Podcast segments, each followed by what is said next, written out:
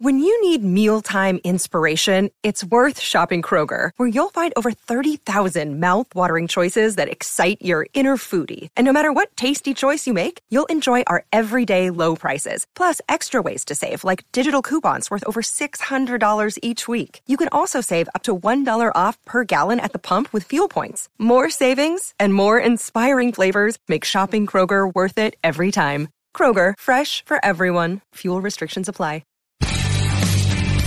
It's Livin' the Bream with host of Fox News at Night, Shannon Bream.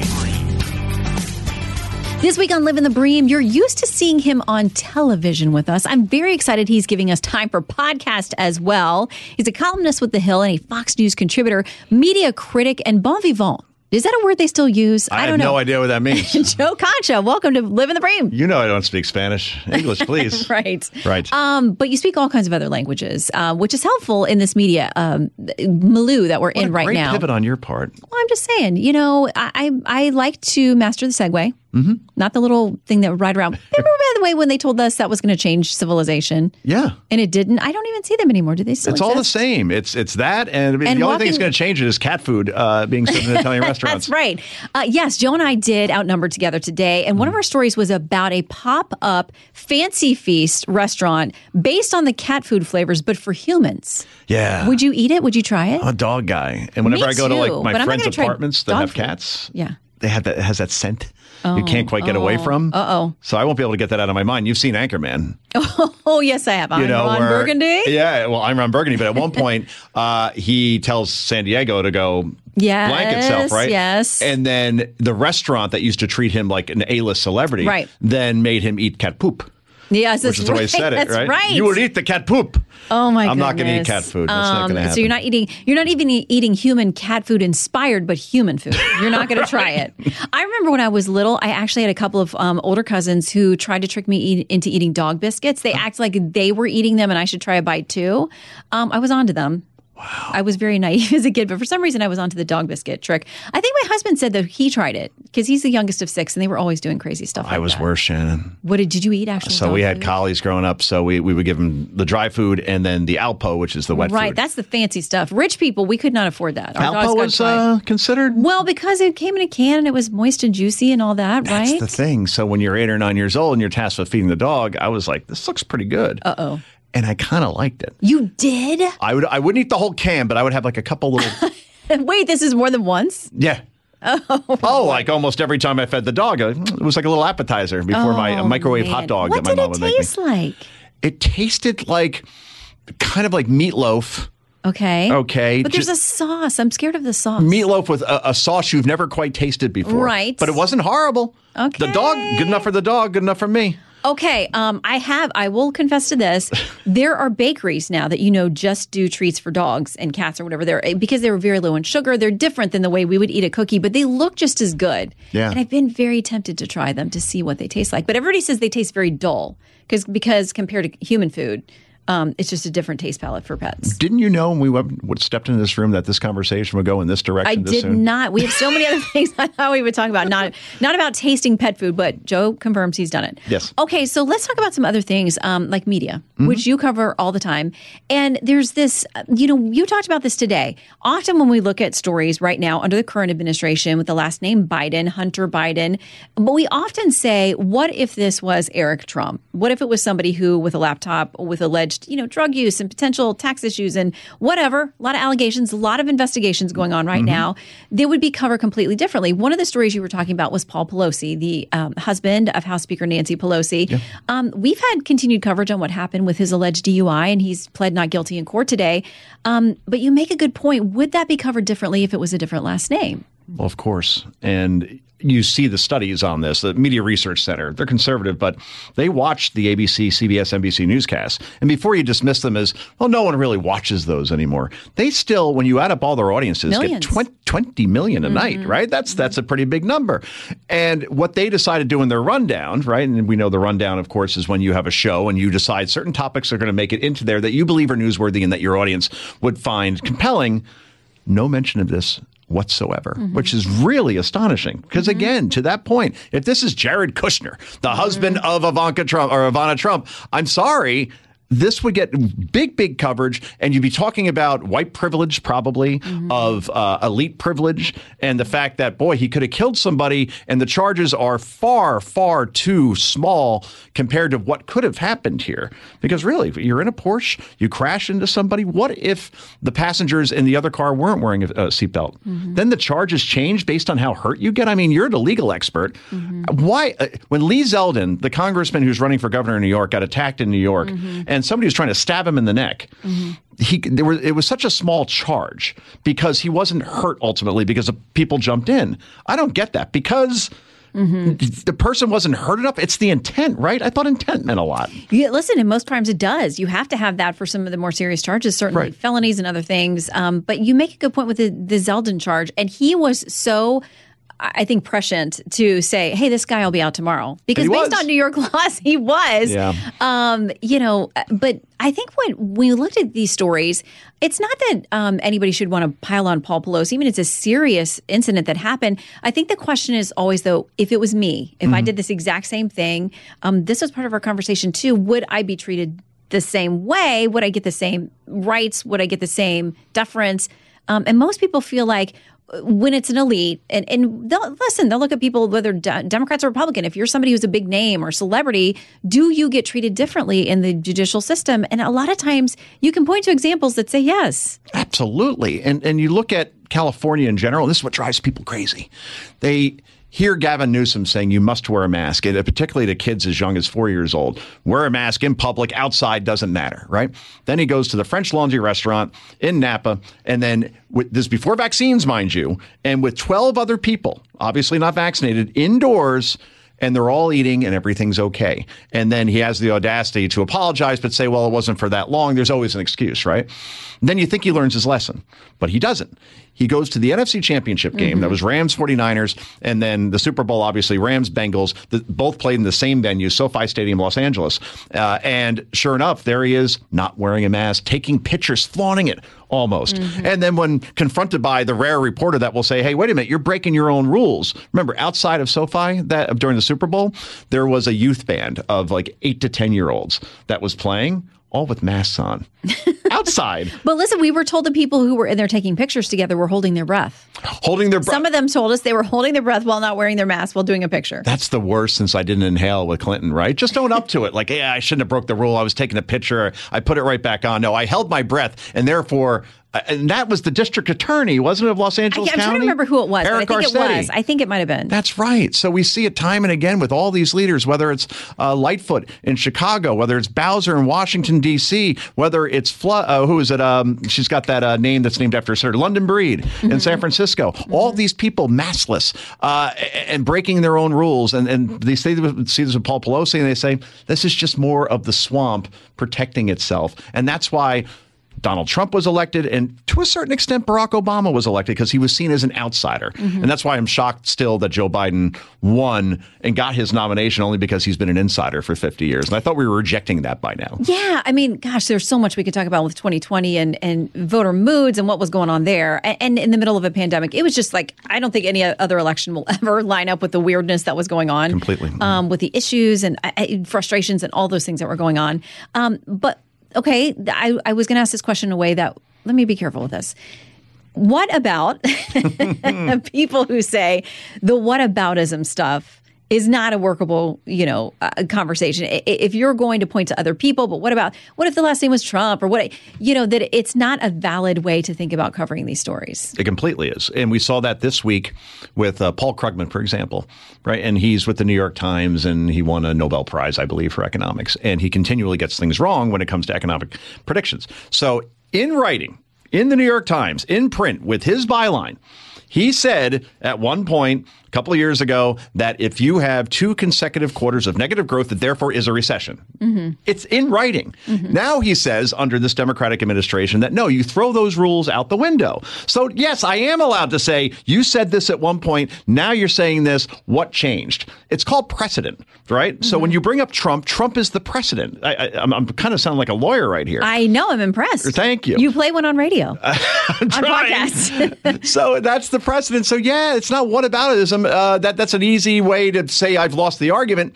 It's precedent, and it's allowed, and it should be allowed because certain administrations are covered one way, and when the same exact situation comes up, another one's covered another way. Well, what do you make of the fact that this this uh, media, there are some in this media now who are sort of turning on the Biden administration. Uh, they're acknowledging that there are very difficult poll numbers out there. There are very difficult issues out there. This mm-hmm. White House, they think, is floundering, um, that the media team over there is not doing the best job they could do for this president. Um, they're quoting not just anonymous people saying that they have questions and they don't want him to run again, but now people are going on the record with them. So yeah. normally um, we think of, quote, mainstream media as being kind to Democratic Democratic in administrations. Um, but now the White House is pushing back, and there is some feeling of like they're being too hard on President Biden and that, his administration. That's fascinating. But when you have a president that's polling lower than any president in polling history, that's not Joe's on a podcast and he's throwing out hyperbole. It's true. You go all the way back to Harry S. Truman, all the way through Trump, and Biden is lower. So I don't understand, even if you are a biased media outlet, how you could spin it for too much longer. You can't spin inflation. That's nearly a ten percent. You can't spin the fact that, well, I know gas prices are falling, but they're still above four dollars, right? It was something like two dollars and thirty cents when this president came in. It's still way too high. How do you spin what's going on in American cities? Skyrocketing violent crime, calling exodus out of San Francisco, New York, Los Angeles. How do you spin what's happening at the border? And look, it's one thing if four million migrants are going to come in to this country illegally under this president during his first two years. It's the fentanyl that really is the big story that almost no one's covering, Shannon, because it is the number one cause of death for those between the ages of eighteen and forty-nine. That is crazy. That stat to me is crazy. I saw that the other day and I thought, how in the world have we gotten to this point? And the fact that people don't even know it. And I'm in the media and cover this stuff every day. I had right. no idea the numbers were that bad. And that's where it's dangerous because, Shannon, when you have opioids that are supposed to be somewhat safe, right? Oxycodone, for example, which isn't safe, right? My wife's a doctor. Trust me, you should not take that stuff. It's very addictive uh, and it could cause some big problems in a hurry. But you have kids that maybe are taking something like that to be to get high, maybe to be more awake to study for tests. Who knows? Who cares? Uh, it's wrong. But now these things are being laced with fentanyl. Mm-hmm. And these kids don't even know it. And then you have a parent walking into a room, a sixteen-year-old, got his earbuds on, face down the desk. He or she is dead, right? And and the parents can't understand what happened. I have a good kid. He was studying, you know. Mm-hmm. But this is this is why this is such an important story to cover. This is why it's so important for this president to talk about this more. But he can't politically, because if he does, then he has to acknowledge that there is a crisis at the border and that China is sending fentanyl to this country through Mexico and killing Americans. And that would mean he'd actually have to, I don't know, visit it, which he will not do. Well, and he's had Democrats down there along the border who they're, they, these are their um, districts. This is their um, Henry Cuellar, right? I mean, mm-hmm. you think about, um, yeah, Congressman Henry Cuellar, a Democrat, and others down there who have said, we need your help, Biden administration. Like, we're with you. We're on the same party. We're on the same team. But you got to acknowledge this reality. And yeah. uh, it's just one of those, uh, like you said, the story is such a mess. Uh, the vice president has sort of been tasked with with being a czar in this respect and handling some of the what's going at the border, although they say she's about the getting to the root causes of what's happening at the border. How's that going? Still, I mean, listen, vice presidents get the worst assignments. They get the kind of the intractable, unsolvable problems, I think, yeah. in a lot of administrations. They get, you know, difficult things. The border is one One of those stories. And there are independent journalists um, who are doing a lot of the heavy lifting down there. Fox keeps crews down there, um, are Bill Malugin and, and Casey Stegall and so many others, Griff Jenkins. I don't want to leave anybody out, but so many of our folks have gone down there and done really good reporting from the border. Yeah. But there just doesn't seem to be a lot of interest. And it is these uh, these um, independent outlets, I think, that are really um, raising a lot of interest as well. I mean, Julio Rosas, Town Hall, others who go down there, yeah. um, get their own video. They go right to where the problem is and show us what's happening. In the olden days, and I think we're about the same age, thirty-eight and a half? Right, twenty-eight and a half. twenty-eight and a half, sorry. Yeah. So you never, always mm-hmm. aim lower, Concha. Uh, it, it, when I grew up here in, in Jersey, we, we had the New York stations, they were called. Mm-hmm. And, you know, you had cable, but, you know, it, C N N was a very, very new thing. You didn't quite know what that was. And there was a couple other things on there. Basically, you watched channels two, four, and seven. What were they? C B S, N B C, and A B C. And that's where you got your news from, if you weren't reading the New York Times or the Washington Post. Now you have all these options and all these outlets. So when we talk about media bias and media suppression, yeah, with those big outlets, that's true. But there are so many other outlets that's getting the word out. It almost evens the playing field. And I remember, and I'm old enough to remember, uh, twenty sixteen, Hillary Clinton got fifty-seven of fifty-nine endorsements from major newspapers across the country. Mm-hmm. And that got her a concession speech and a set of steak knives. In other words, all these papers said, this is how you should vote. And people are like, yeah, we really don't care what your opinion is. Mm-hmm. So the media influence isn't what it used to be. And I think that's that. That's what some people on the right who think that media is biased against them, and it is, uh, can take solace in. We'll have more Live in the Bream in a moment. Look, Bumble knows you're exhausted by dating. All the must not take yourself too seriously and six one since that matters. And what do I even say other than, hey? Well, that's why they're introducing an all-new Bumble, with exciting features to make compatibility easier, starting the chat better, and dating safer. They've changed, so you don't have to. Download the new Bumble now. How does one become a media critic or columnist? Oh, boy. I mean, people ask. The route from Jersey to here. It's a weird route, I got to tell you. I, I don't come from central casting. Uh, I, I get out of college. I started working at Time Warner. Okay. Right? Nice big company yeah. in New York. Exciting, right? Mm-hmm. Uh, and I would intern at night, even though I was already out of college, uh, for New York One, which is a local mm-hmm. news outlet mm-hmm. here that's owned by Time Warner. Mm-hmm. And during the day, I worked in something called the traffic department, mm-hmm. which means I made sure that commercials got on the air where they should. But it's an entry-level position, so you take what you can get so you can get to the fun stuff, which mm-hmm. is New York mm-hmm. One. So I was working as a sports producer there. And I did that for a couple of years. And then it didn't pay all that great. So then somebody said, you know what? You're really persuasive. You should try to be in sales. I know this company you could go work for and you'll get paid this, and with commission you'll get this. And I'm like, wow, wow. I'll go do that. Mm-hmm. But I still kept writing. I still had a mm-hmm. sports column for, for fox sports dot com and then n b c sports dot com. And I worked for a company called Quest, mm-hmm. which is called something else now. I'm not quite sure what it is. uh, but basically, I was in I T sales. And I didn't understand anything that I was selling. I, I bring but still engineers. Did great at it? I did. I, I always okay, made my quota. Okay, see, there you go. I got the access to the people that made the decisions. And then I brought in the technical people who knew what they were talking about. Right. It's a Yeah, I like that. The one-two punch. Right. All I had to do was find the pain points mm-hmm. and then say, all right, you're having trouble with this or this. And now Tony here is going to explain how our technology can make it's this even easier for you. Yeah, exactly. Mm-hmm. Eventually, that led to video conferencing sales. Mm-hmm. Uh, so this immersive big screens that if you're a C E O and you want to meet up with your counterparts or business partner in Tokyo, you don't have to fly to Tokyo. Mm-hmm. Suddenly, it's a nice, great experience. Mm-hmm. And that was with Cisco, which Pre-Zoom. Is a pretty major company. What's that? Pre-Zoom. Pre-Zoom. Yeah. So you kind of needed this stuff. You needed companies to give you this technology instead of just doing it, you know, through the Zoom, mm-hmm. right? Which probably put that a particular part of that company out of mm-hmm. business. Uh, but I always kept my my hand in in writing. But then sports, I was getting bored with, quite mm-hmm. frankly. I still loved sports, mm-hmm. but it felt repetitive to me after mm-hmm. a while. So then one day, I'm on a boat. I remember going from Nantucket to Martha's Vineyard, which sounds this, very elitist. Uh, this sounds very fancy. It does. I better it? do the warning. It was the fancy alert. It was the I know it was. You're right. That, that's that's not me either. I don't do the Martha's Vineyard Nantucket thing, but the wife wanted to go, and I figured, all right, we'll we'll do Why it for not? a couple days. It's beautiful. It is, yeah. And then I was reading Mediaite, and I'm like, you know, and I, I, I want to do that. I, I I see what I see on the news and everything, and I just think that we're going more and more in a direction away from Cronkite. And Tim Russert was my absolute favorite, the way he ran Meet the Press and the way he'd play back a soundbite to a, a lawmaker and said, you said this now. Mm-hmm. What's changed? I, it was just so basic, but it, mm-hmm. it worked. And you can, you couldn't tell whether Russert was a Democrat or Republican. Peter Jennings I was a big fan of also. I thought he'd just get a nice, straight, solid newscast. Um And then I said, all right, I want to be a, a media columnist. So I went to Dan Abrams, who I was on his show on M S N B C years ago for some sports segment, like Kobe mm-hmm. Bryant rape trial. Uh, that, that's what oh, I was on for, yeah. oh, right? Goodness, I forgot and I'm about like, that. Hey, Dan, you know, I don't know if you remember me, but I'd love to write for you.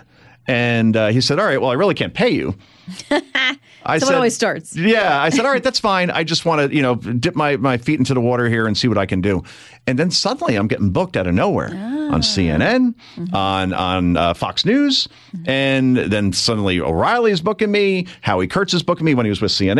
Mm-hmm. Uh, and I'm getting all this exposure.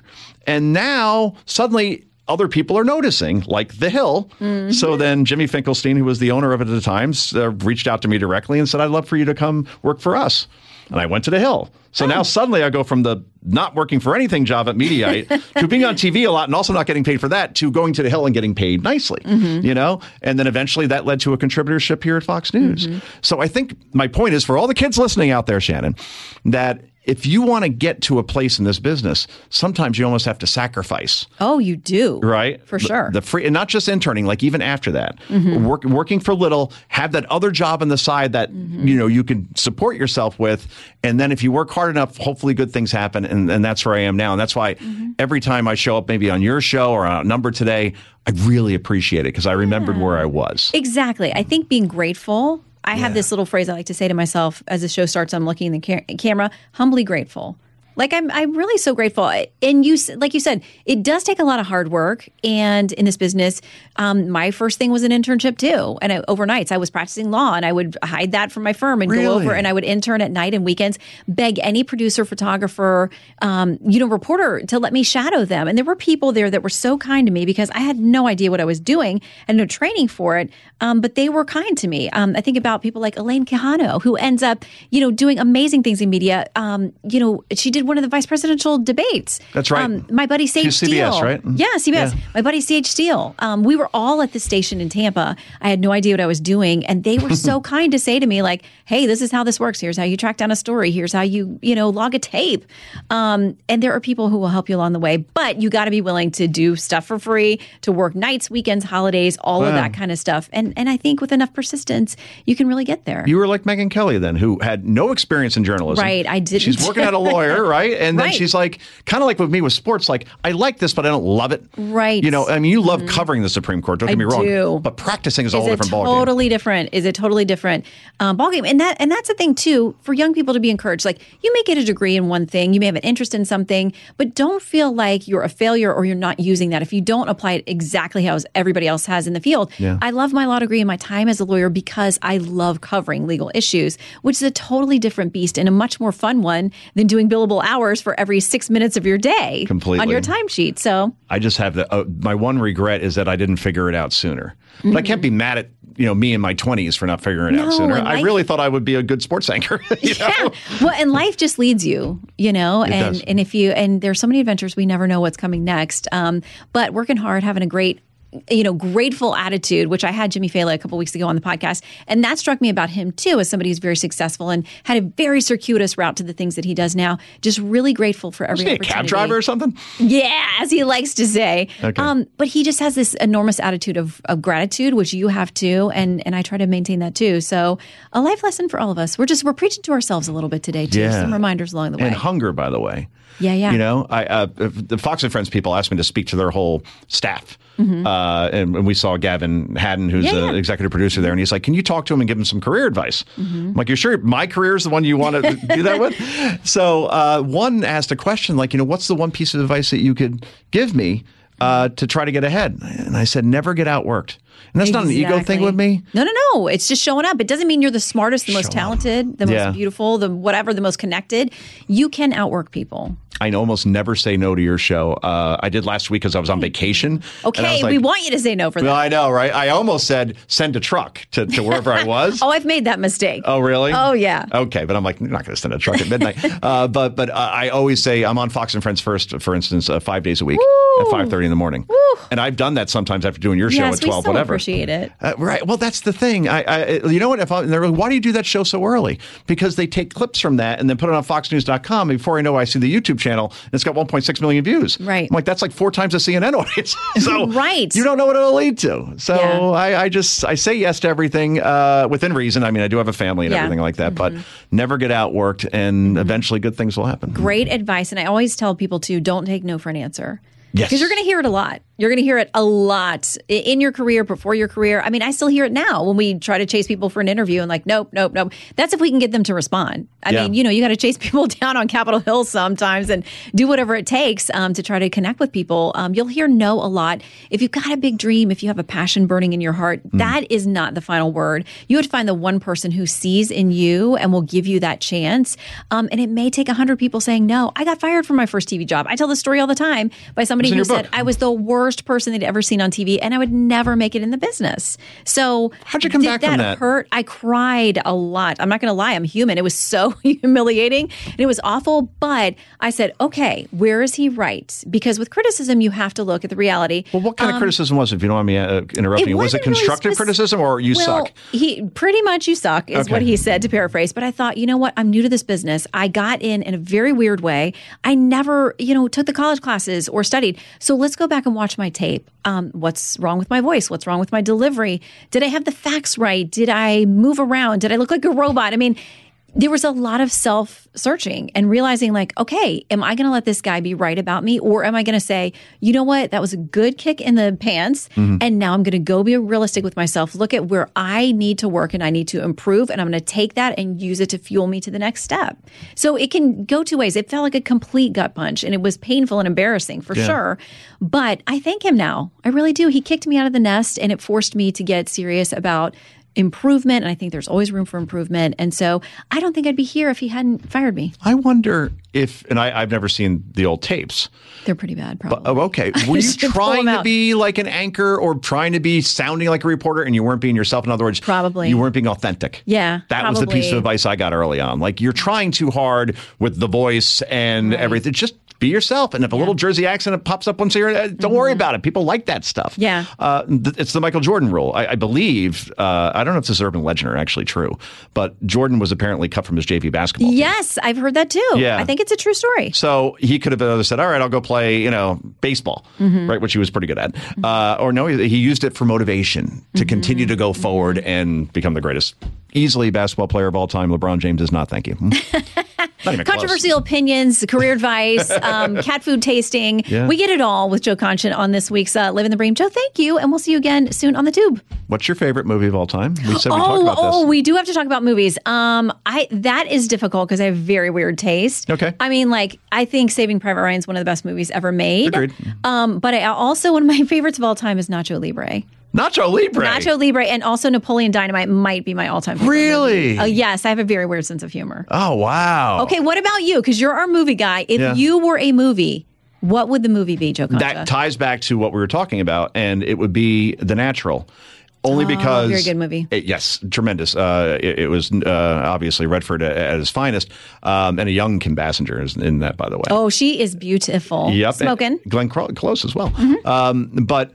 I, I kind of, it mirrors my life in the sense where Hobbs, you know, could have gotten to the majors at twenty-two and, you know, done very good things. And then obviously gets shot by that crazy woman. And then mm-hmm. he's injured basically for like eighteen years, can't play. Mm-hmm. So as a forty year old, he finally gets to the big leagues, you know, and he finally gets to where he is and he really appreciates. And I guess it goes back to what I, I, I always felt like that, that was like me. Like I didn't really make it as a media reporter until I was forty, mm-hmm. but hey, forty is the new twenty. Look at it, it that way. It is. And you are kicking it and killing it right now. And I don't know what it says about me that I love Napoleon Dynamite so much. I don't know if I'm Pedro, if I'm Napoleon. I don't know. Oh, that's funny. But I do love the movie. Shawshank I, Redemption for me all time. Oh, that is a great one. Yeah. Um, I'm not Uncle Rico. I do know that. Okay. Oh, I'm going to take solace in that.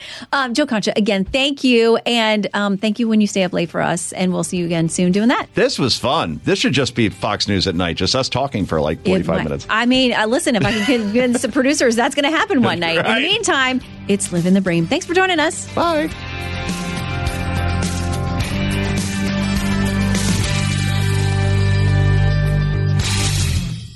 The Fox News Rundown, a contrast of perspectives you won't hear anywhere else. Your daily dose of news twice a day. Featuring insight from top newsmakers, reporters, and Fox News contributors. Listen and subscribe now by going to fox news podcasts dot com.